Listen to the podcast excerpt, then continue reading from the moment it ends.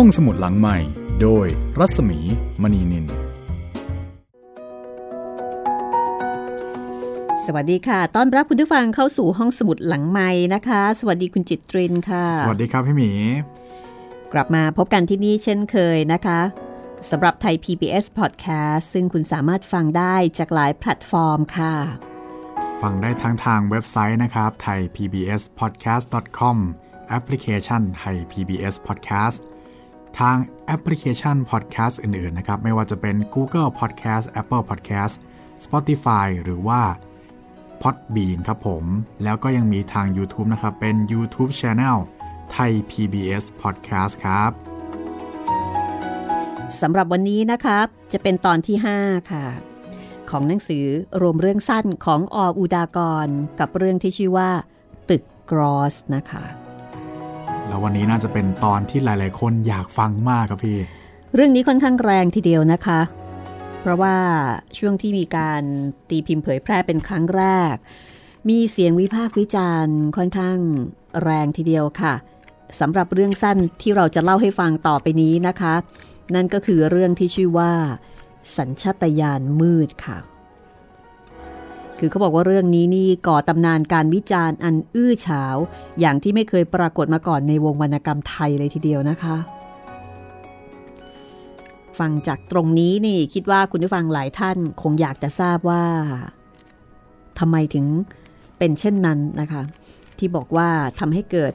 ตำนานการวิพากษ์วิจารณ์อย่างอื้อฉาว มันเป็นยังไง โอ้หลังจากตอนก่อนที่พี่หมีเล่าเรื่องย่อๆให้ฟังนี่ผมก็คิด ไปหลายทางเลยครับว่าเออจะเป็นยังไงออกจะบอกมาทางไหน ไม่แน่ใจว่าจะถูกสักทางหรือเปล่าที่เดาไว้ เรื่องนี้ไม่สามารถจะเดาได้เลยครับ ไม่สามารถจะเดาได้เลย เพราะว่า เรื่องมันแรง เกินกว่าที่เราจะคาดเดาได้ครับ ต้องบอกว่าผู้เขียนนี่ค่อนข้างจะกล้ามากนะคะในการที่จะเขียนเรื่องนี้มันเป็นสัญชตาตญาณมืดจริง ๆ ค่ะ เรื่องนี้ก็เป็นผลงานของออุดากรนะคะ ซึ่งอาจจะเรียกได้ว่าเป็นนักเขียนผู้อาภัพ จากโลกนี้ไปด้วยวัยเพียงแค่ 26 ปีค่ะ แล้วก็ก่อนหน้านั้นเขาอยากจะเป็นแพทย์ เขาสอบเข้าแพทย์ได้ เขาได้เรียนเตรียมแพทย์ เรียนจบเตรียมแล้วนะคะ แล้วก็เพิ่งจะข้ามฟากไปเรียนที่สิริราช แต่ว่าเรียนได้แค่ประมาณปีเดียว เขาก็ต้องออกจากการเรียนแพทย์ เพราะว่าป่วยเป็นวัณโรคนะคะแล้วก็หลังจากนั้นก็จากไปตอนอายุ 26 ปีค่ะ แต่ขณะเดียวกันสิ่งที่ออุดากรได้ทิ้งเอาไว้ก็คือเรื่องสั้นจำนวนหนึ่ง ซึ่งมีคุณค่าในเชิงวรรณกรรมอย่างมากมายนะคะ แล้วก็ต้องบอกว่าเรื่องสั้นของออุดากรนั้น มีลีลามีเทคนิคการเขียนที่ล้ำมาก รวมไปถึงประเด็นในการสื่อสารด้วย อย่างเรื่องสัญชตาตญาณมืดเรื่องนี้เรื่องนี้นะคะ จะไม่พูดอะไรมากค่ะ พูดเยอะไม่ได้ ต้องให้คุณได้ฟังกันเองค่ะครับ ซึ่งอตอนนี้นะคะ คุณผู้ฟังที่ติดตามห้องสมุดหลังใหม่จากหลายๆ แพลตฟอร์ม ตอนนี้ก็รู้สึกดูเหมือนจะคึกคักขึ้นนะคะ ทั้งทาง YouTube แล้วก็ทั้งทางแอปของไทย PBS เอง ก็ถ้าเกิดได้ฟังแล้ว มีประเด็นนะคะในการที่อยากจะสื่อสารทักทายกัน หรือว่าต้องการแจ้งผลการรับฟัง ก็สามารถที่จะ พูดคุยมาได้นะคะ ครับผมพูดใครมาได้นะครับ ทางแฟนเพจ Facebook ไทย PBS Podcast นะครับ หรือว่าถ้าฟังทาง YouTube ก็คอมเมนต์ไว้ใต้คลิปได้เลยครับผม ค่ะ ส่งมาทางเพจของดิฉันเองรัศมีมณีนินก็ได้อีกเช่นกันนะคะ แล้วก็เดี๋ยวเราจะมีการอ่านข้อความที่คุณคุณได้ส่งมาคุยกับห้องสมุดหลังใหม่ในช่วงพักครึ่งค่ะ แต่ตอนนี้ถ้าพร้อมแล้วเราไปฟังกันเลยนะคะ สัญชตาตญาณมืด ตอนที่ 5 จากหนังสือรวมเรื่องสั้นติดกรอส โดยออุดากรจัดพิมพ์โดยสำนักพิมพ์สร้างสรรค์บุ๊กส์ค่ะ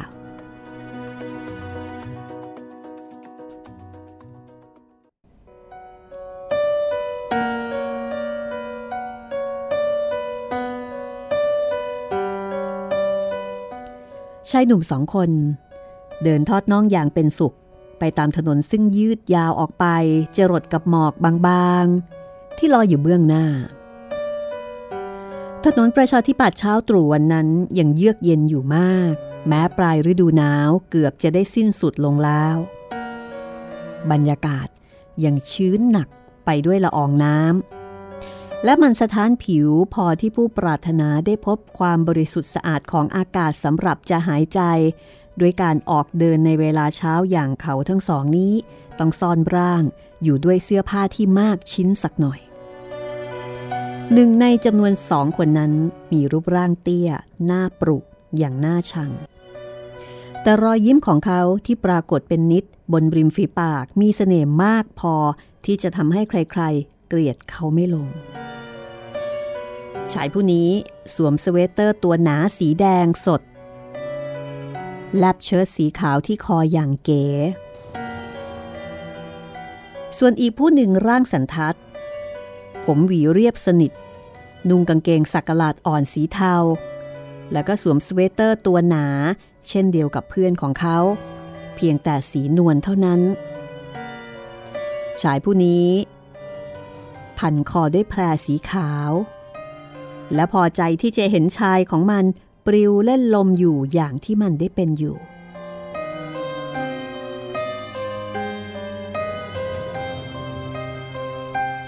ต้นไม้ริมถนน และถัดออกไป ยืนต้นอยู่เกือบไม่ไหวติง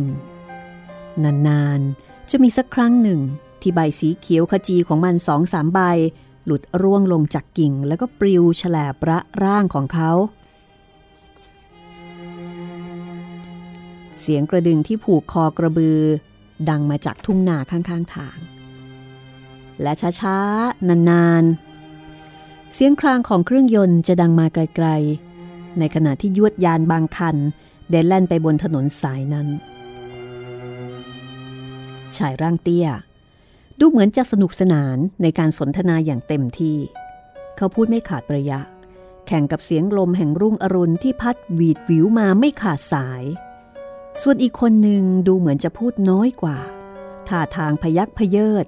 ซึ่งเขาใช้เกือบเป็นประจำทุกครั้งที่อีกฝ่ายหนึ่งหันมาคล้ายจะขอความเห็น แต่อากับกิริยาเหล่านี้ไม่ทำให้ชายซึ่งเสียเปรียบคนอื่นในเรื่องส่วนสูง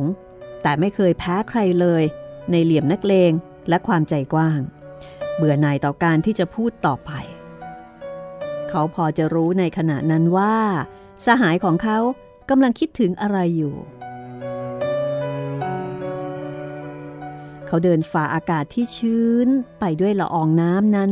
ไปอย่างช้าๆ และคล้ายกับจะไม่มีจุดหมาย กระทั่งครั้งหนึ่ง เมื่อสายตาของชายหน้าปรุมองไปพบตัวเลขบนหลักกิโลเมตรข้างทางที่ตั้งขาวพร่าอยู่ กิโลสิ บ้านฉันเนี่ยอยู่กิโลเก้าไงมาถึงนี่เร็วจัง อืม รู้สึกว่าเพิ่งออกจากบ้านเมื่อกี้แท้ๆ เร็วพอสมควรเหมือนกันนะเนี่ย เอ้ย อีกเดี๋ยวเดียวก็ถึงเกษตรแล้วฮแล้วไง เอาก็หากาแฟกินคนละถ้วยน่ะสิ แกคงไม่รู้สินะยาน ว่าไข่ไก่ที่นั่นนะ สดดีพิลึกงั้นหรอกเหรอ ทีแรกนึกว่าเขาจะมีฟอกลางไร่กันซะอีก เฮ้ย อุตส่าห์ปลุกแต่เช้ามืด บอกว่าจะนอนดีกว่าอุ่นดี บอกเท่าไหร่เท่าไหร่พอจะบคุณก็ไม่ยอมเชื่อท่าเดียว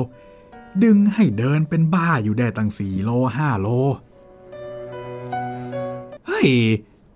ไอ้แกเนี่ยก็กินแล้วก็เอาแต่นอนเท่านั้นแหละ นี่ ระวังนะ อีกหน่อย เมื่อคุณไฉไลแกเอามือทาบอกแล้วก็ร้องว่า อุ้ยตาย นี่คุณยานสารนาฏคู่รักของฉันหรือหมูตอนกันแน่เนี่ย แกน่ะ ก็จะต้องคิดถึงฉันอย่างเสียใจมากๆทีเดียวฮะขำตายละ เอาเถอะนะยังไงยังไงก็ไปให้ถึงหน้ามหาวิทยาลัยเกษตรศาสตร์กันก่อนเถอะ แล้วถ้าแกขี้เกียจเดินกลับนะ่ะ เดี๋ยวเราก็อาศัยรถอาจารย์พิมลแกกลับบ้านก็ได้ รถของแกต้องออกไปส่งลูกๆ ที่โรงเรียนกรุงเทพทุกวัน อ๋อ งั้นเหรอ เอ้ยถ้างั้นก็ค่อยยังชั่วหน่อย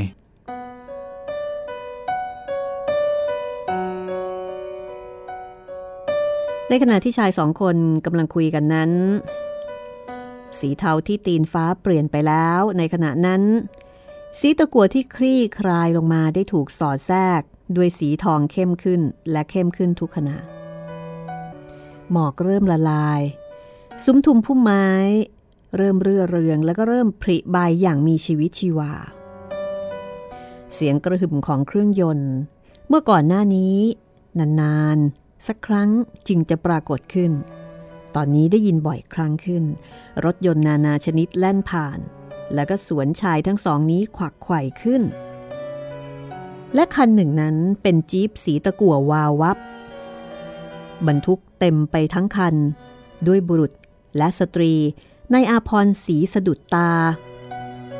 แต่ก่อนที่จี๊ปคันนี้จะผ่านชายทั้งสอง แล้วก็แล่นลับไปบนถนนสายยาวที่ทอดไปข้างหน้า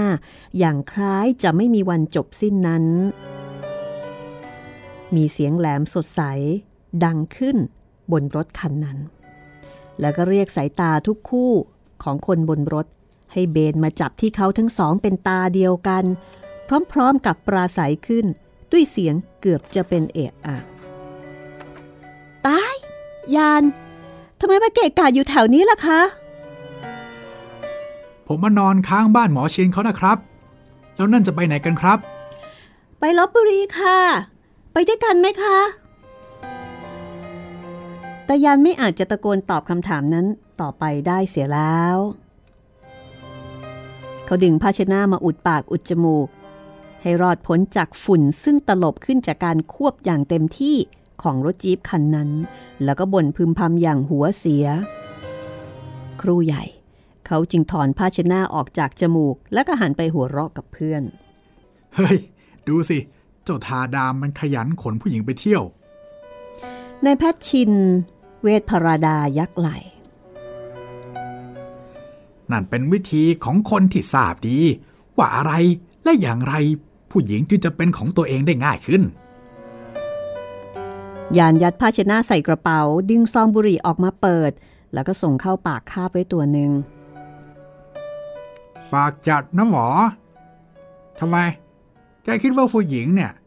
ที่ยอมไปเที่ยวที่ไหนที่ไหนกับวิสหายอย่างเนี้ย จำเป็นจะต้องจบลงด้วยการเป็นของผู้ชายที่พาไปอย่างนั้นเสมอเลยเหรอนายแพทย์ชินฟังแล้วก็ผงกศีรษะ ก่อนจะบอกว่า ถ้าผู้ชายคนนั้นต้องการ อืม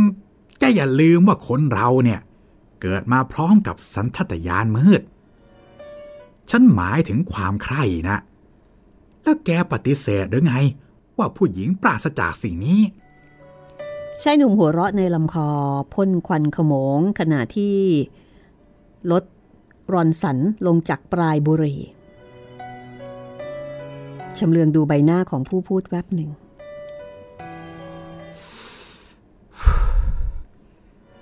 โลกเราก้าวมาไกลแล้วนะเนี่ยหมอ โลกเจริญขึ้น การศึกษาเจริญขึ้น เท่านี้ยังไม่พอเหรอ ที่จะขัดเกลาสันทัตยานที่แกหมายถึงนั่น ไปจากอารมณ์มืดของมนุษย์น่ะอีกฝ่ายหนึ่งฟังแล้วก็สั่นศีรษะ ยิ้มอย่างเนื่อยโลกอาจจะเจริญขึ้นอย่างที่แกว่า ฉันไม่ปฏิเสธ ถ้าพูดถึงวัตถุ แต่หากรวมถึงจิตใจของคนเราด้วยแล้ว ฉันไม่เชื่อๆเขาหยุดนิดนึง ก่อนจะถอนใจยาวฮ่าย โลกเราก้าวมาไกล แกพูดไม่ผิดเลยยาน เพียงแต่ว่า ความไกลที่วัตถุและจิตใจได้ก้าวไปนั้น มันสวนไปคนละทาง และไม่มีโอกาสที่จะได้พบความทัดเทียมกันได้เลย พูดให้สั้นๆนะ ศิลธรรมของมนุษย์ สิ้นไปทุกขณะจากจิตใจของมนุษย์ ทุกระยะที่ความเจริญทางวัตถุได้ดำเนินไป อะไรที่ทำให้ฉันพูดอย่างนี้นะเหรอ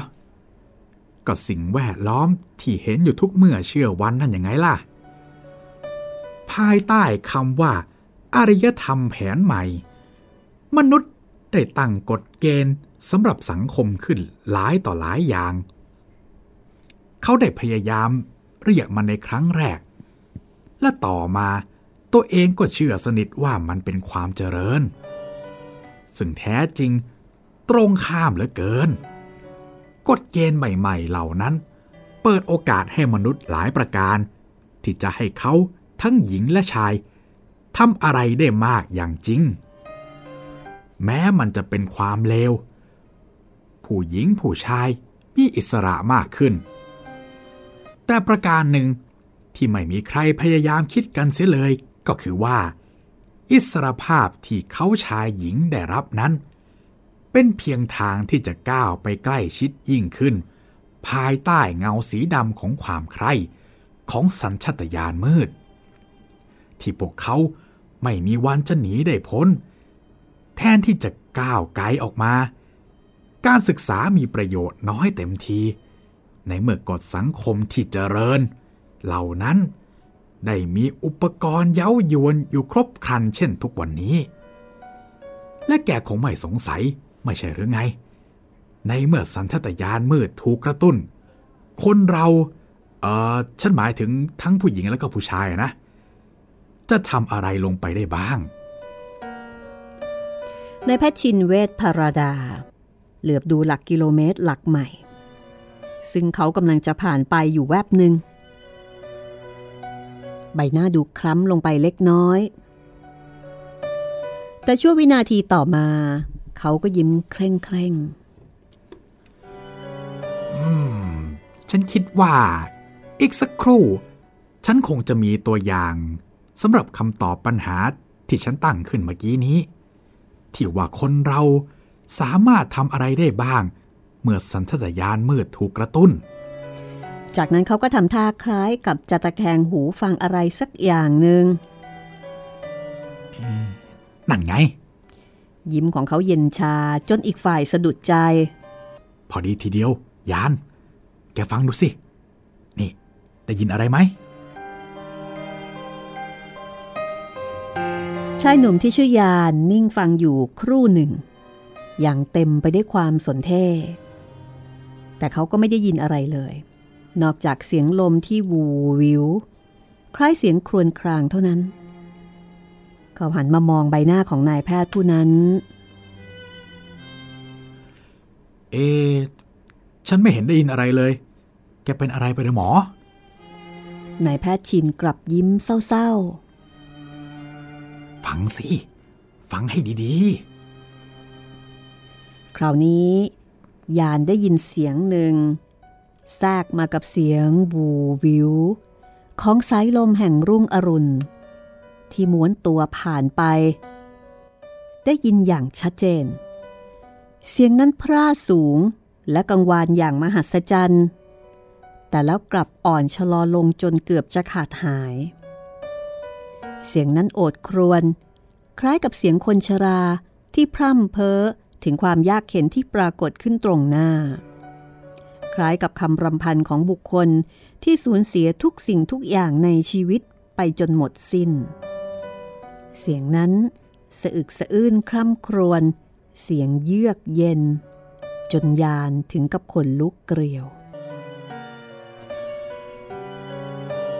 มาเนี่มานี่เอ๊ะเสียงอะไรอะ่ะแต่นายแพทย์ผู้นั้นไม่ตอบอะไร กลับก้มหน้าอย่างครุ่นคิด มือทั้งสองซุกกระเป๋า แล้วก็เดินต่อไปอย่างเงียบงัน ชายหนุ่มที่ชื่อยาน เหลือบมองเพื่อน อย่างอัศจรรย์ อะไร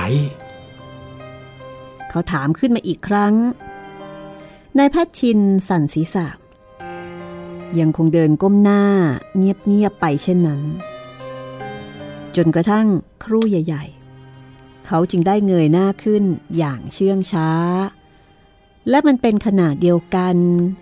กับที่เสียงนั้นขาดหายไป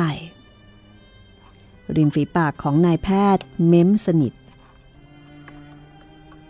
ดวงตาเสื่องซึมลงไป จนเห็นได้ชัด เขาเลือไปทางซ้ายมือแล้วก็ยกมือชี้ให้เพื่อนดูบ้านหลังหนึ่ง ด้วยอาการเหนื่อยนี่แกเห็นบ้านหลังนั้นไหม เมื่อยานมองตามมือนั้นไป เขาก็เห็นบ้านหลังหนึ่ง ตั้งอยู่โดดเดียวท่ามกลางแปลงดอกไม้หลายสี ซึ่งตอนนี้มีประกายน้ำค้างวาววับจับอยู่ที่กรีบอันสดสวย ลักษณะของบ้านเป็นกระท่อมไกลๆ ทาด้วยสีขาวปนชมพูอ่อนๆ คล้ายกรีบฝอยของเกสรดอกจามจุรี เฟื่องฟ้าสีแดงเข้มและม่วงอ่อน เหลือยพันอยู่ทั่ว ทั้งริมประตูหน้าต่าง แล้วก็หลังคาทำให้บ้านดูงดงามขึ้นอย่างสะดุดตาและน่าพึงพิศวง ยานจับตาอยู่นาน ก่อนจะเบือนหน้าอย่างช้าๆ มาทางนายแพทย์หนุ่ม เสียงมาจากบ้านหลังนั้นหรือเปล่านายแพทย์ชินพงกศีรษะ เมื่อจะผ่านบ้านหลังนั้นไป เขาหยุดรอหน่อยนึง และต่อมาก็ก้มลงมองทะลุรั้วนั้นเข้าไป จ้องอยู่นาน จนกระทั่ง ชายหนุ่มที่ชื่อยานอดใจไม่ไหว ก้มตามลงไปบ้าง แล้วเขาก็ต้องสะดุ้ง เมื่อเห็นร่างของมนุษย์คนหนึ่ง นั่งอยู่ที่เชิงบันไดอย่างสงบนิ่ง ราวกับรูปปั้นในเทวไลใบหน้านั้นดำเกรียม แต่ซีดคล้ายศพ แล้วก็มีหนวดเครารุงรัง ดูสกปรก จนเกือบมองไม่เห็นว่าเป็นใบหน้าของมนุษย์ ดวงตาเขียวคล้ำ เบิกกว้างอยู่เป็นนิด แล้วก็มีประกายบางอย่าง ที่ทำให้ยานชาไปทั้งตัว เมื่อดวงตาคู่นั้นกราดมองมาทางริมรัว้ว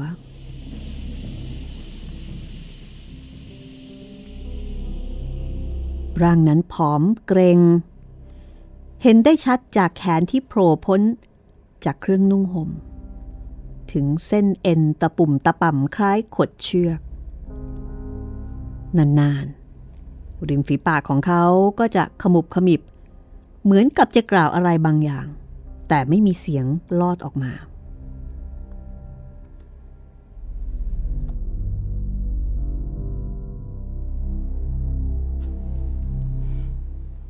ไปต่อเถอะยาน ยานเงยหน้าขึ้นบ้าง รู้สึกลังเลนิดหน่อย แต่ในที่สุดก็ก้าวตามเพื่อน ซึ่งเดินออกไปแล้วจากที่นั้น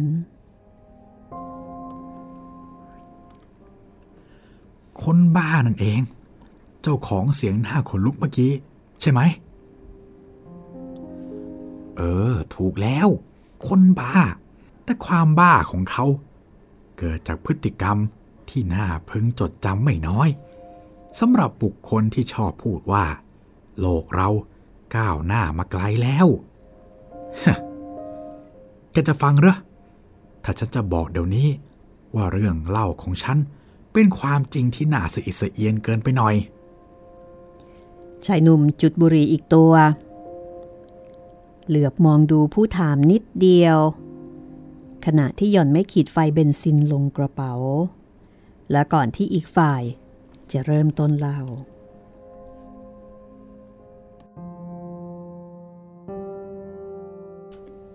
เดี๋ยวเรากลับมาฟังเรื่องเล่า จากนายแพทย์ชิน พร้อมกับยาน ชายหนุ่มที่ออกจะดูแปลกใจแล้วก็สงสัย ว่าร่างที่ผอมเกรง แล้วก็เป็นเจ้าของเสียงที่แหบพร่าเสียงนั้น เป็นใคร และทำไมเขาถึงได้เป็นเช่นนั้น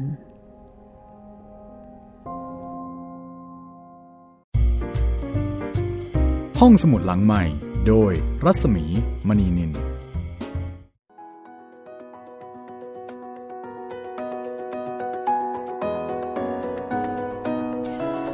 และนี่ก็คือช่วงแรกนะคะของเรื่องสั้นสัญชตาตญาณมืดค่ะ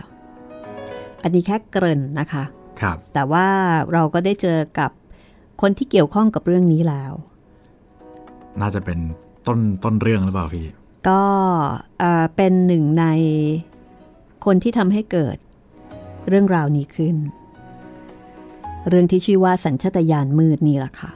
คือเขาเป็นใช้คำว่าเป็นคนที่เกี่ยวข้องเป็นหนึ่งในนั้นดีกว่า ครับ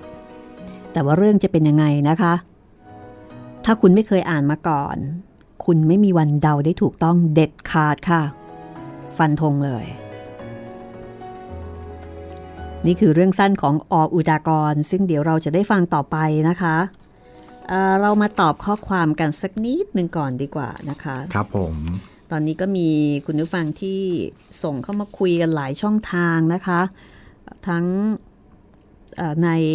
เพจของดิฉันเองรัศมีมณีนินนะคะ ใน Facebook บุคคลก็มี แล้วก็บางทีก็อยู่ในคอมเมนต์นะคะของโพสต์ที่เกี่ยวกับห้องสมุดหลังไม้ด้วยครับจดหมายหรือว่าข้อความแรกนะคะ มาจากคุณนัสิริวันแฟนประจำของเราค่ะ คุณน้าเพิ่งจะส่งหนังสือผู้ดีของดอกไม้สดมาให้นะคะ ขอบคุณมากๆค่ะ แล้วคุณน้าก็บอกว่าได้แฟนรายการเพิ่มอีกคนแล้วนะคะ เพื่อนของน้าที่ส่งหนังสือไปให้นั่นแหละค่ะ ชื่ออรวรรณหรือว่าคุณแอดนะคะ เริ่มฟังเป่าบุญจินแล้วก็ฝากชมมาว่าเสียงน่าฟังมาก อยากหาแผ่นอยากหาฟังสี่แผ่นดินแต่หาไม่เจอ ชวนให้ส่งคลิปเสียงไป ก็บอกว่าไม่เอาไม่เอา เพราะว่าเสียงเนาะเสียงเนอแบบคนเพชรบุรี ก็คือคุณน้านี่ชวนคุณอรวรรณนะคะบอกว่าให้ส่งคลิปเสียงเพื่อที่จะมาร่วมกิจกรรม อ่านดีอ่านดังกับห้องสมุดหลังใหม่นะคะ ไม่ทราบว่าคุณอรวรรณฟังอยู่หรือเปล่าตอนนี้ จริงๆ อยากให้ส่งมานะครับ ไม่ว่าจะเสียงยังไงเราเราไม่เกี่ยงอยู่แล้วครับ ส่งมาเลยค่ะ ยังแซวไปเลยนะคะว่าคนจัดก็เสียงเนอแบบคนสุพรรณค่ะครับอันนี้เนอเพชรบุรีส่งมาเลยค่ะนะคะ ขอบคุณคุณนะสิริวันนะคะ ขอบคุณครับ แนะนำแฟนรายการให้อีกหนึ่งคนด้วยนะคะ แล้วก็สำหรับกิจกรรมอ่านดีอ่านดังอันนี้เผื่อว่าถ้าคุณผู้ฟังท่านไหน ที่เพิ่งจะมาฟังเราเป็นตอนแรกนะคะ เดี๋ยวให้คุณจิตรินเล่าให้ฟังเลยว่า ตอนนี้เรามีกิจกรรมแล้วเดี๋ยวเรากำลังจะโพสต์นะคะ เป็นภาพของของที่ระลึกนะคะ ที่เราจะมอบให้กับคุณผู้ฟังค่ะ ครับผมสำหรับกิจกรรมอ่านดีอ่านดังกับห้องสมุดหลังใหม่นะครับก็อยากให้คุณผู้ฟังทุกคนอ่านหนังสือที่ตัวเองชอบมา ให้พวกเราฟังกันครับ ความยาวไม่เกิน 5 นาทีครับผม ส่งมาเป็นไฟล์เสียงนะครับ เป็น MP3 หรือเป็นเวฟก็ได้ครับ แล้วก็ส่งมาทางอีเมล j i t r i n แล้วก็ตัว m ครับผม at thaipbs or.th ครับผม แล้วก็ตอนส่งมาอย่าลืมส่งรูปถ่ายของคนที่อ่านกับหนังสือที่อ่านมาให้ด้วยนะครับอ๋อแล้วก็อย่าลืม เขียนความประทับใจของหนังสือเล่มที่อ่านมาให้พวกเราอ่านสักนิดนึงนะครับผม เท่านี้ก็ได้รุ้นรับรางวัลของที่ระลึกจากไทย PBS แล้วครับผม เป็นเป็นเรียกว่ายังไงดี เป็นกระเป๋าพับ เป็นกระเป๋าพับครับผม ซึ่งก็เหมาะมากเลยนะคะ กับชีวิต new normal ทุกวันนี้ ที่เราจะต้องมี ภาชนะเก็บของ อุปกรณ์เก็บของเป็นของเราเองนะคะ เวลาไปช้อปปิ้ง เวลาที่ไปซื้อของ ก็สามารถที่จะเอาออกมาใส่ของได้เลย และเนื่องจากว่ามันเป็นกระเป๋าพับ เพราะฉะนั้นก็พับเก็บใส่กระเป๋าอีกใบหนึ่งเนาะแล้วก็ติดรถเอาไว้ ก็เป็นของไทย PBS ครับค่ะขนาดกระเป๋านี่ใหญ่มากเลยนะครับ พอกางออกมา ผมคิดว่าจะเล็กกว่านี้แต่โอ้โห บันเริ่มเลย ก็คือว่าจุของได้เยอะแหละใช่ครับถ้าสมมติว่าคุณไปช้อปปิ้งไปซื้อของเนี่ยคิดว่าน่าจะเอาอยู่นะคะถ้าเกิดว่าไม่ได้ซื้อเยอะจนเกินไปครับ ใส่ได้เยอะทีเดียวนะคะ แล้วก็พับเก็บสะดวกด้วย เป็นสีส้มสดใสค่ะ ติดรถเอาไว้ได้เลยนะคะ อันนี้ก็มอบให้สำหรับคุณผู้ฟังที่ส่งคลิปเข้ามา แล้วคลิปของคุณเนี่ยได้รับการนำมาออกอากาศนะคะ ในห้องสมุดหลังใหม่ค่ะ ตอนนี้ก็รออยู่นะคะส่งมาได้เลย อีกท่านหนึ่งนะคะ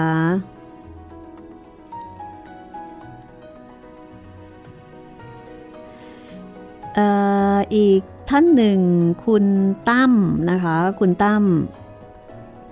อยู่ที่แคลิฟอร์เนียค่ะนะคะ คุณตั้มบอกว่า ก่อนหน้านี้เนี่ย ฟังคืนวันอันแสนงาม แล้วก็บอกว่าติดงอมแงมเลย ฟังจากไทย PBS Podcast นะคะครับ แล้วก็ตอนนี้ฟังฟอลคอนสลับกับ 8 เทพอสูรมังกรฟ้า ฟังสลับกันค่ะ ทั้งเรื่องไทยแล้วก็เรื่องจีนนะคะ จริง ๆ ก็ไม่เชิงเรื่องไทยซะทีเดียวนะคะ ฟอนคอนเนี่ยเรื่องเรื่ขององชาวต่างชาติที่มาอยู่ในที่ไทมายอยู่ในไทย แล้วก็เรื่องนี้ฝรั่งเป็นคนเขียนด้วยนะคะ ไม่ใช่คนไทยครับแต่ก็ถือเป็นเรื่องที่เกี่ยวกับประวัติศาสตร์ไทย คุณตั้มก็บอกว่า โอ้ฟังแล้วสนุกสนานมาก ขอบคุณมาก ๆ เลยนะคะ วงเล็บมาด้วยนะคะว่าฟังมาหลายเจ้าแล้ว ยกให้คุณหมีก็คุณจิตตริน เป็นยอดฝีมืออันดับหนึ่งครับ โอ้โห ขอบคุณนะคะ ขอคารวะหนึ่งจอกได้ไหมคะคารวะหนึ่งจอกครับผมค่ะหนึ่งจอกน้ำเปล่านะคะก็คุณผู้ฟังที่อยากจะทักทายพูดคุยนะคะ ก็สามารถส่งมาได้เลย อีกสักหนึ่งท่านนะคะ ครับผม คุณสุเมธค่ะ คุณสุเมธซึ่งตอบคำถามถูกนะคะ ที่วันก่อนเนี่ยเอ่อโพสต์ใน Facebook ให้ลองเดาว่าห้องสมุดหลังใหม่มีอายุกี่ปี คุณสุเมธเป็นคนที่ตอบถูกเป๊ะเลยนะคะ บอกว่ามีอายุ 11 ปีค่ะ ก็เดี๋ยวคุณจิตรินจะส่งของที่ระลึกไปให้ตอนนี้นะคะน่าจะส่งไปให้เรียบร้อยแล้วครับอ๋อผมส่งไปแล้วเรียบร้อยแล้ว ครับผม ค่ะ คุณสุเมธก็จะเป็นท่านแรกนะคะที่จะได้ได้ กระเป๋าพับของเราเนี่ยแหละค่ะ คุณสุเมธก็อ่าส่งข้อความมาทาง inbox นะคะ บอกว่าที่ถามว่าเดาหรือเปล่าเดาครับ เดาจากตอนที่เปิดฟังสี่แผ่นดินย้อนหลัง วงเล็บว่าแม่ฟังด้วยอืมแล้วก็แม่ชอบมาก แล้วก็เดาจากเวลาที่เล่าสี่แผ่นดิน แล้วก็บวกเดาเอาโดยประมาณครับ เดาเก่งมากเลยนะคะ คุณสุเมธใช้ได้เลยนะคะ ครับ ตอบถูก เป๊ะปังอลังการนะคะอลังการของรางวัลค่ะ เอาละเดี๋ยวเรากลับไปฟังกันต่อเลยนะคะสำหรับเรื่องที่หลายคนกำลังรออยู่ว่า ตกลงแล้ว สัญชตาตญาณมันมืดอย่างไร และก็มืดขนาดไหน จากเรื่องสัญชตาตญาณมืดโดยออุดากรค่ะ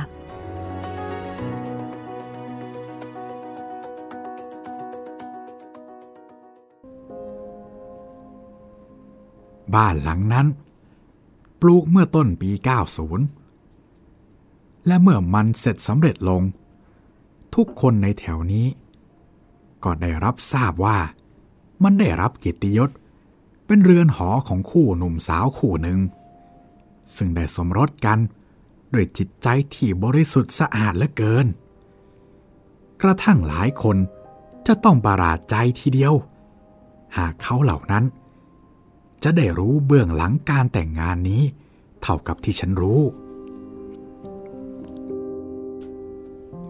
ชายหนุ่มชื่อยานเลิกคิ้วด้วยความสงสัย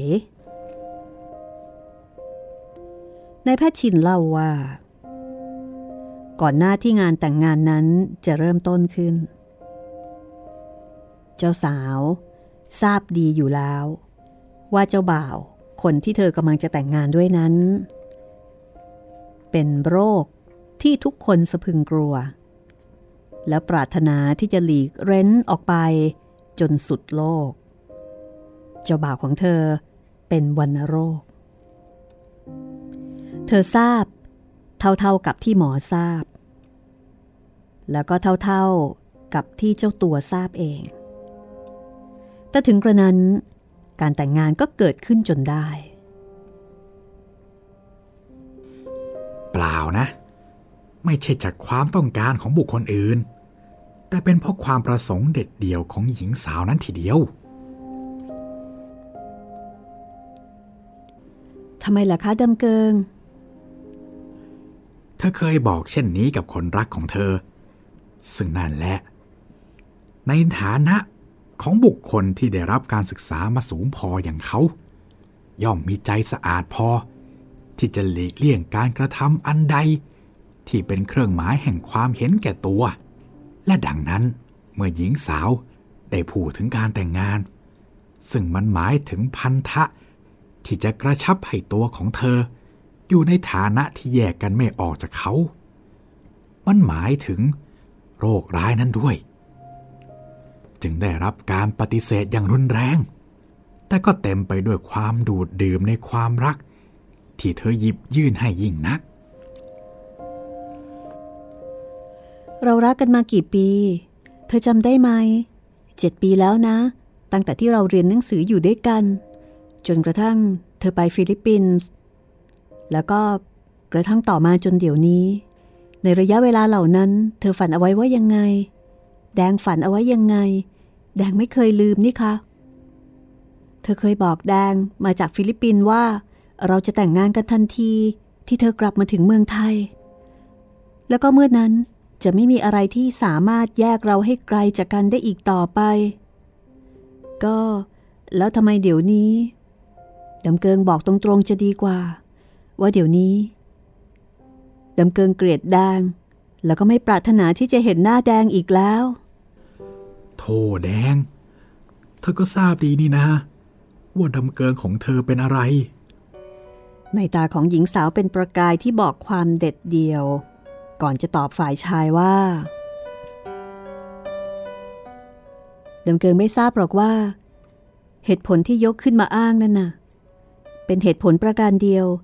ที่ทำให้แดงอยากจะแต่งงานกับเธอมากขึ้นดำเกิง เธอต้องการการปรนิบัติที่ใกล้ชิดอย่างถูกทาง เธอต้องการกำลังใจ เธอต้องการเพื่อนที่รู้ใจสำหรับที่จะคุยด้วย เหล่านี้ แดงจะรับภาระให้เธอได้อย่างเต็มที่ ก็ต่อเมื่อเราแต่งงานกันแล้วเท่านั้น คนดีอย่าดื้อสิ เธอต้องไม่ใจดำพอ ที่จะทำให้ความฝันที่เราช่วยกันสร้างมาตลอด ถึงเจ็ดปี มาสุดสิ้นพังทลายลง ด้วยเหตุผลเพียงแค่นี้ หมอเหรอคะ โถเอ้ยดำเกิง การแต่งงานนะไม่ได้หมายถึงการที่เราจำเป็น จะต้องเป็นสามีภรรยากัน ตามความหมายของการแต่งงานทั่วๆไปเสมอไปนี่นา การแต่งงานของเราจะหมายถึงเพียงความถูกต้องทางนิตินัยเท่านั้น ไม่ใช่พฤตินัย เพื่อที่ว่า แดงจะได้อยู่ใกล้เธอ ได้รับใช้เธอ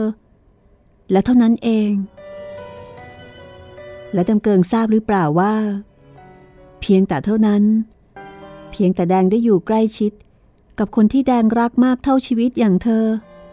มันก็เป็นความสุขที่แดงยินดีจะปฏิเสธต่อความสุขอื่น ๆ แม้จะหยิบยื่นมาจากฟ้าก็ตาม ยานดีดขี้บุรี ขณะที่ฟังเรื่องเล่า จากนายแพทย์ชิน ซึ่งคนเล่า ยกมือขึ้นลูบหน้าผาก ก่อนที่จะเล่าเรื่องต่อไป เดี๋ยวนี้แกคงเข้าใจว่าทำไมฉันจึงเรียกการแต่งงานนั้น ว่าเป็นการสมรสที่เต็มไปด้วยจิตใจที่บริสุทธิ์สะอาด และแกคงไม่เข้าใจไปว่า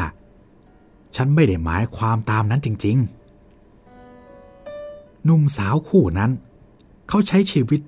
อยู่ในบ้านหลังนั้นอย่างมีความสุขความสบายแห่งจิตใจ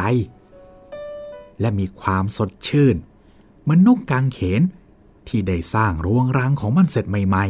ๆ และได้ใช้มันตามลำพังผัวเมียในฤดูฝนที่ชุ่มเย็น ทุกเวลาเช้าบนถนนสายนี้เอง ทุกคนได้เห็นเขาทั้งสอง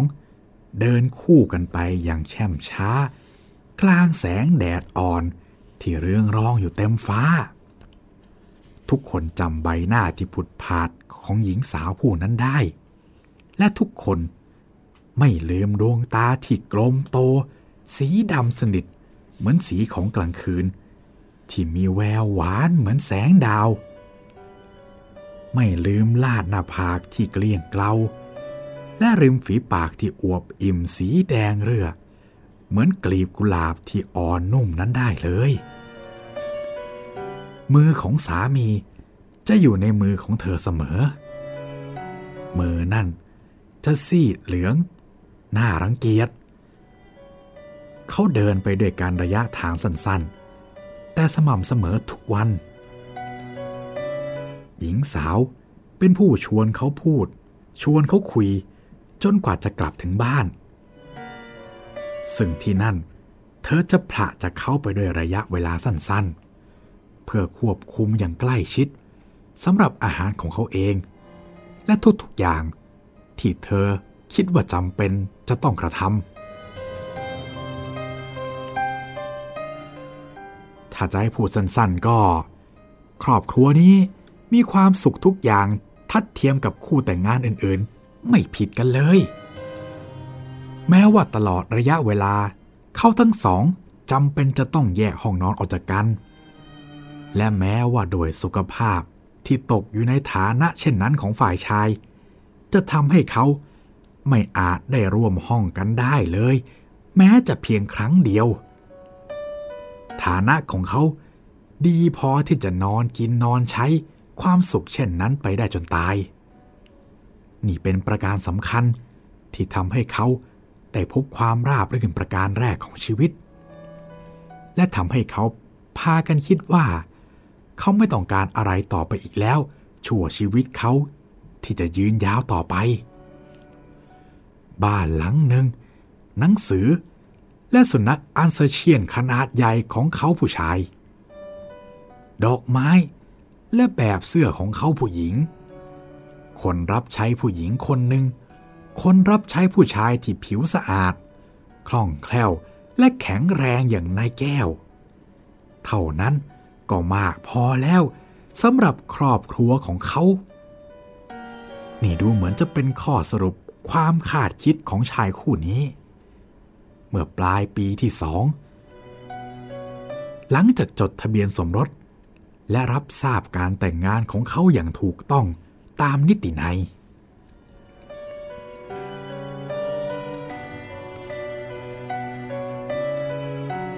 ขณะที่ทั้งคู่กำลังเดินกันไปแล้วก็คุยกันไป ชายหนุ่มที่ชื่อยาน ก็เอ่ยถามขึ้นมาว่า เอาแล้วจะถึงตอนดีหรือยังฮะ ยานดึงซองบุหรี่ออกมาจากกระเป๋ากางเกงอีก ขณะที่เลิกคิ้วถามขัดจังหวะขึ้นนายแพทย์ผู้เล่า หัวเราะเสียงปราปราก่อนจะบอกว่า ถึงพอดี ตอนดีของเรื่อง อยู่ตรงที่วันหนึ่ง เมื่อเพื่อนสนิทคนเดียวของดำเกิง กระหืดกระหอบมาถามว่า เขาจะรังเกียจหรือไม่ ถ้าจะอาศัยบ้านของเขา เป็นที่หลบซ่อนเจ้าสาว ในพิธีคนทันวิวาของตัวเองสักเดือนหนึ่งคนทันวิวา ก็คือการพากันหนีนั่นเอง ตาย คุณปราโมทได้เหรอคะแหมทำไมจะต้องไปทำอย่างนั้นก็ไม่รู้ พาลูกสาวเขาหนี ตลกจะตาย มันบอกว่าจะขอใช้บ้านเราหลบซ่อนสายตาผู้ใหญ่ ฝ่ายคุณทัศนียา เจ้าสาวเขานะ่ะ ใช้แค่ชั่วคราว อย่างมากก็คงสักเดือนเดียว แดงจะขัดข้องไหมจ้า ก็เพื่อนของดำเกิง แล้วทำไมแดงจะต้องปฏิเสธล่ะคะ หญิงสาวสั่นศีรษะแล้วก็ยิ้มละไม ใบไม้สี่ห้าใบ ปลิวว่อนลงมาจากกิ่ง และฉลบทลา มาซบอยู่กับอกเสื้อของนายแพทย์ผู้นั้น เขาก้มลงมองแล้วก็ปัดมันทิ้งไป เมื่อเขาเงยขึ้น ยานก็เห็นเป็นครั้งแรกว่า ดวงตาของผู้เล่า บ่งบอกความเศร้าใจ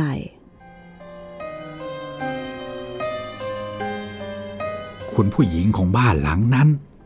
ได้พบความปรารถนาอีกประการหนึ่งของตนเอง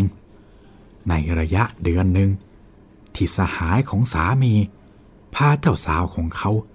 มาพักพิงอยู่ใต้ชายคาเดียวกับเธอ ปราโมท เป็นคนหัวใหม่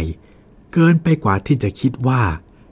การแสดงออกซึ่งท่วงท่าของความรักของเขา จะเป็นสิ่งที่น่าจะปกปิดเกินไปนัก และดังนั้น คุณแดงของดำเกิง จึงมักจะได้พบเห็นเสมอ เมื่อเขาจูบอย่างหนักหน่วง ลงบนริมฝีปากอวบอิ่ม และสันระริกของทัศนียา เมื่อเขาจูบช่วงไหลที่ขาวผุดพอง ขณะที่เจ้าสาวของเขาพึ่งพ้นออกจากห้องน้ำและแม้กระทั่ง เมื่อปราโมทฝังหน้ายังดูดดื่ม ลงบนแผ่นอกอันสล่างของภรรยา เราพอจะรู้กันว่า ภาพเหล่านั้นมันหมายถึงอะไร ต่อความรู้สึกของหญิงสาว ซึ่งเต็มไปด้วยเลือดด้วยเนื้อ แล้ววัยกำหนัดเช่นนั้น แน่ละ เลือดของเธอต้องอุ่นขึ้น ร้อนระอุขึ้น แต่บางทีจะสะดวกกว่า ถ้าเราจะพูดง่ายๆว่า คุณผู้หญิงของบ้านหลังนั้น ได้พบความรู้สึกอย่างรุนแรง ว่าดอกไม้ แบบเสื้อ และการลูบไล้แผ่วๆอย่างทนุถนอม ของดำเกิงที่หลังมือ ที่ต้นแขนปัญหาเพียงพอไม่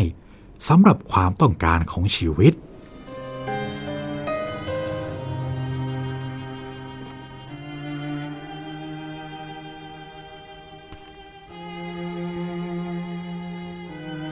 คืนหนึ่ง กลางฤดูร้อน ในปีนั้น ขณะที่ แดงภรรยาของดำเกิงก้าวพ้นออกมาจากห้องนอนของเธอ ในชุดนอนบางๆ เมื่อเวลาค่อนข้างดึก ในขณะที่ไฟในห้องนอนของสามีของเธอดับสนิทไปนานแล้ว เธอถอนหายใจยาว และเบือนช้าๆ ไปทางห้องนอนของปราโมทและทัศนียา ขณะที่เหลือบเห็นแสงไฟสีน้ำเงินอ่อน ทอดออกมาเป็นลำนิดนึง จากบานประตูที่ปิดไม่สนิท เธอกัดปริมฝีปาก แน่ละ อาจจะเป็นปราโมทที่เพิ่งจะออกจากห้องน้ำด้วยอารมณ์ผีผามเกินไปทำให้เขาลืมปิดประตูให้เรียบร้อย ใบหน้าของเธอร้อนเผาเมื่อความนึกคิดประการหนึ่งแวบขึ้นในห้วงหัวใจ เธอกำมือที่ชื้นด้วยเหงื่อและสั่นบริกไว้แน่น แต่ภายหลังที่ลังเลอยู่ไม่นานนัก เธอก้าวต่อไปอย่างวันวัน หยุดอยู่ในเงามืด แล้วมองผ่านประตูที่แง้มนั้นเข้าไป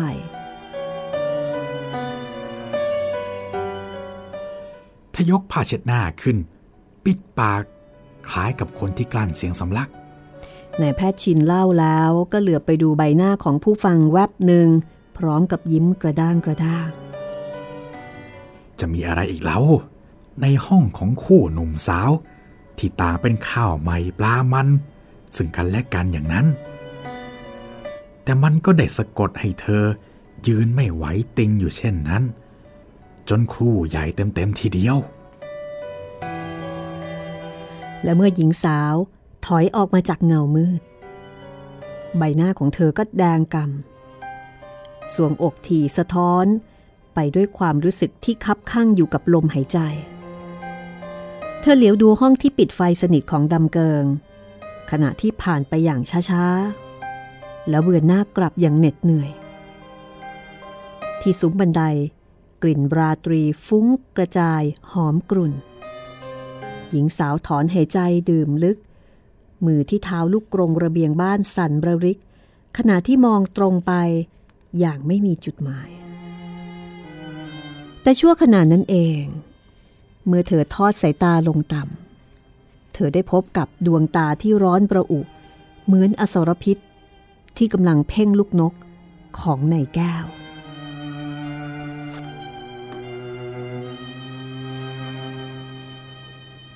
ทั้งสอง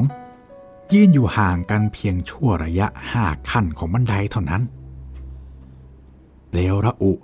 ของความรู้สึกที่ร้อนรุ่ม พาวขึ้นเต็มช่วงอากาศ ที่ล่องลอยอยู่ระหว่างคนทั้งสอง จนต่างฝ่ายรู้สึกได้ หญิงสาวกัดริมฝีปากแน่น เธอเหลือบดูห้องนอนของดำเกิงอีกแวบหนึ่ง มือที่ชื้นด้วยเหงื่อนั้นสั่นเทา เธอเกือบจะก้าวลงไปอยู่แล้ว แต่โดยกระทันหัน เธอหันกลับ ยังปัจจุบันทันด่วน ยกผ้าเช็ดหน้าขึ้น อุดปาก กลั้นเสียงที่กำลังจะหลุดออกมา ด้วยความคับข้างของอารมณ์ วิ่งกลับเข้านอน และปิดประตูลั่นกรขังตัวเองไว้อย่างแน่นหนาผู้เล่ายกมือขึ้นลูบหน้า ขณะที่ยิ้มเคร่งมโนธรรม อาจจะยับยั้งความร้อนระอุ ในสายเลือดของมนุษย์ไว้ได้ชั่วระยะเวลาหนึ่ง แต่ภายใต้สีดำของสันทัตยานมืด ที่ถูกกระตุ้นโดยสิ่งแวดล้อมเช่นนั้น มโนธรรมมีค่าน้อยเกินไป เอาสั้นเข้าหน่อยหมอ ใบหน้าของนายแพทย์หมอง ดวงตาบอกความเหน็ดเหนื่อย ก่อนที่เขาจะเล่าต่อไปว่า ในที่สุด วันหนึ่ง ก่อนหน้าปราโมทและทัศนียา จะได้ออกไปจากบ้านหลังนั้น ก็มีเสียงปืนดังขึ้นซ้อนๆกันอยังน่าสยดสยอง ในห้องนอนของคุณผู้หญิงเจ้าของบ้าน และเมื่อทุกคนไปถึง เขาได้เห็นปืนพกขนาดเคืองกระบอกหนึ่งลำกล้องยังร้อนเผา และกลุ่นด้วยควันสีขาวจากปากกระบอก ในมือของดำเกิง ผู้มีใบหน้าขาวเผือดเหมือนผีตาย แต่ดวงตานั้น ลุกโชนคล้ายอสรพิษ ที่ถูกตีตรงขนดหาง นอกจากดำเกิงนั้น ในห้องนั้นไม่มีชีวิตใดเหลืออยู่ คุณแดงนอนตายในสภาพของคนที่เกิดใหม่ ๆ และเออเธอไม่ได้นอนอยู่คนเดียว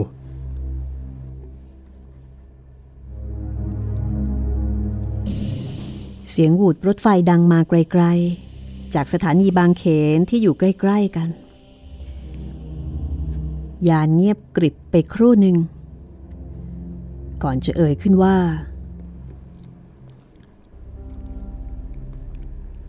ตาบ้าที่ร้องเมื่อกี้นะสิ นายดำเกิงนะในแพทย์หนุ่มอืมอืมโอเคเออโอเค ดีแล้วดีแล้วแบบเมื่อกี้ทำไมครับตาบ้าที่ร้องเมื่อกี้นะสิ นายดำเกิงนะเออ ประสาทแกทนไม่ไหว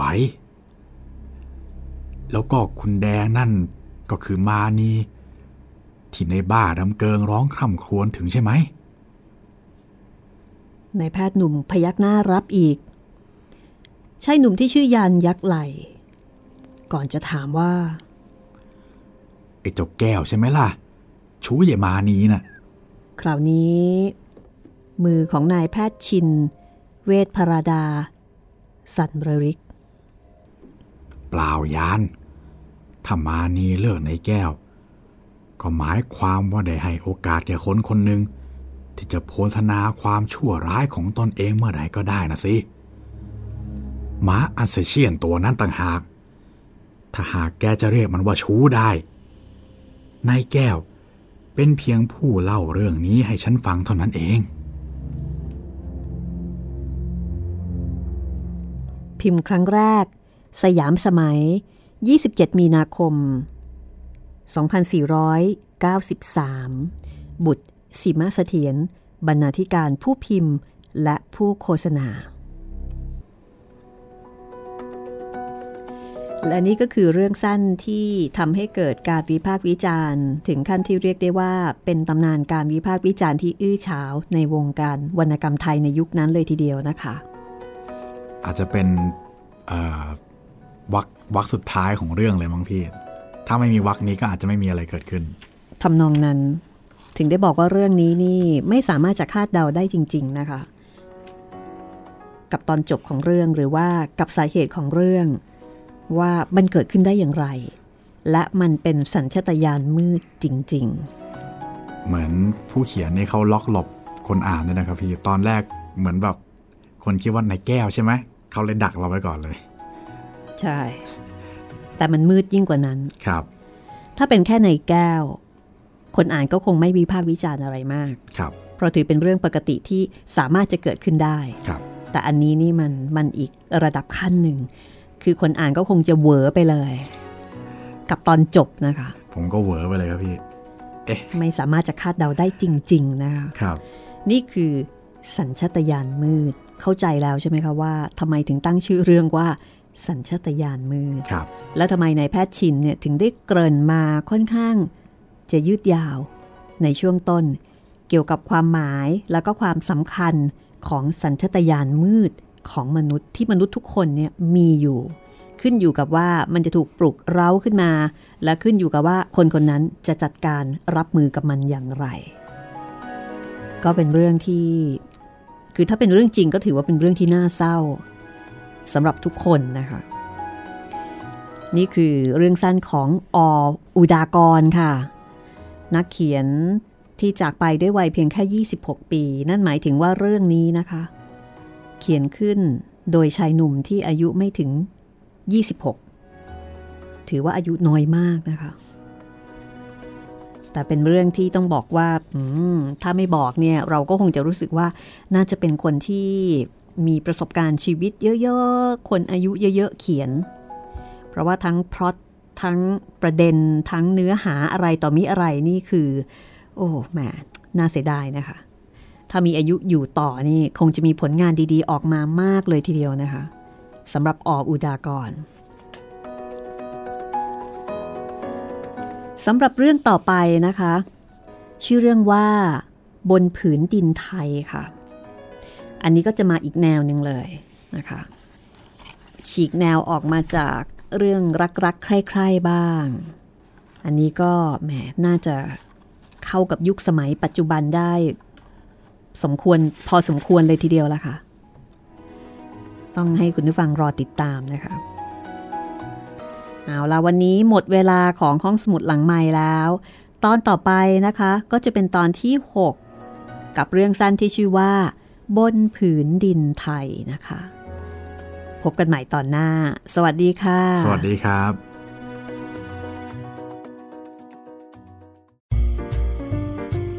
ห้องสมุดหลังใหม่ โดยรัศมีมณีนิน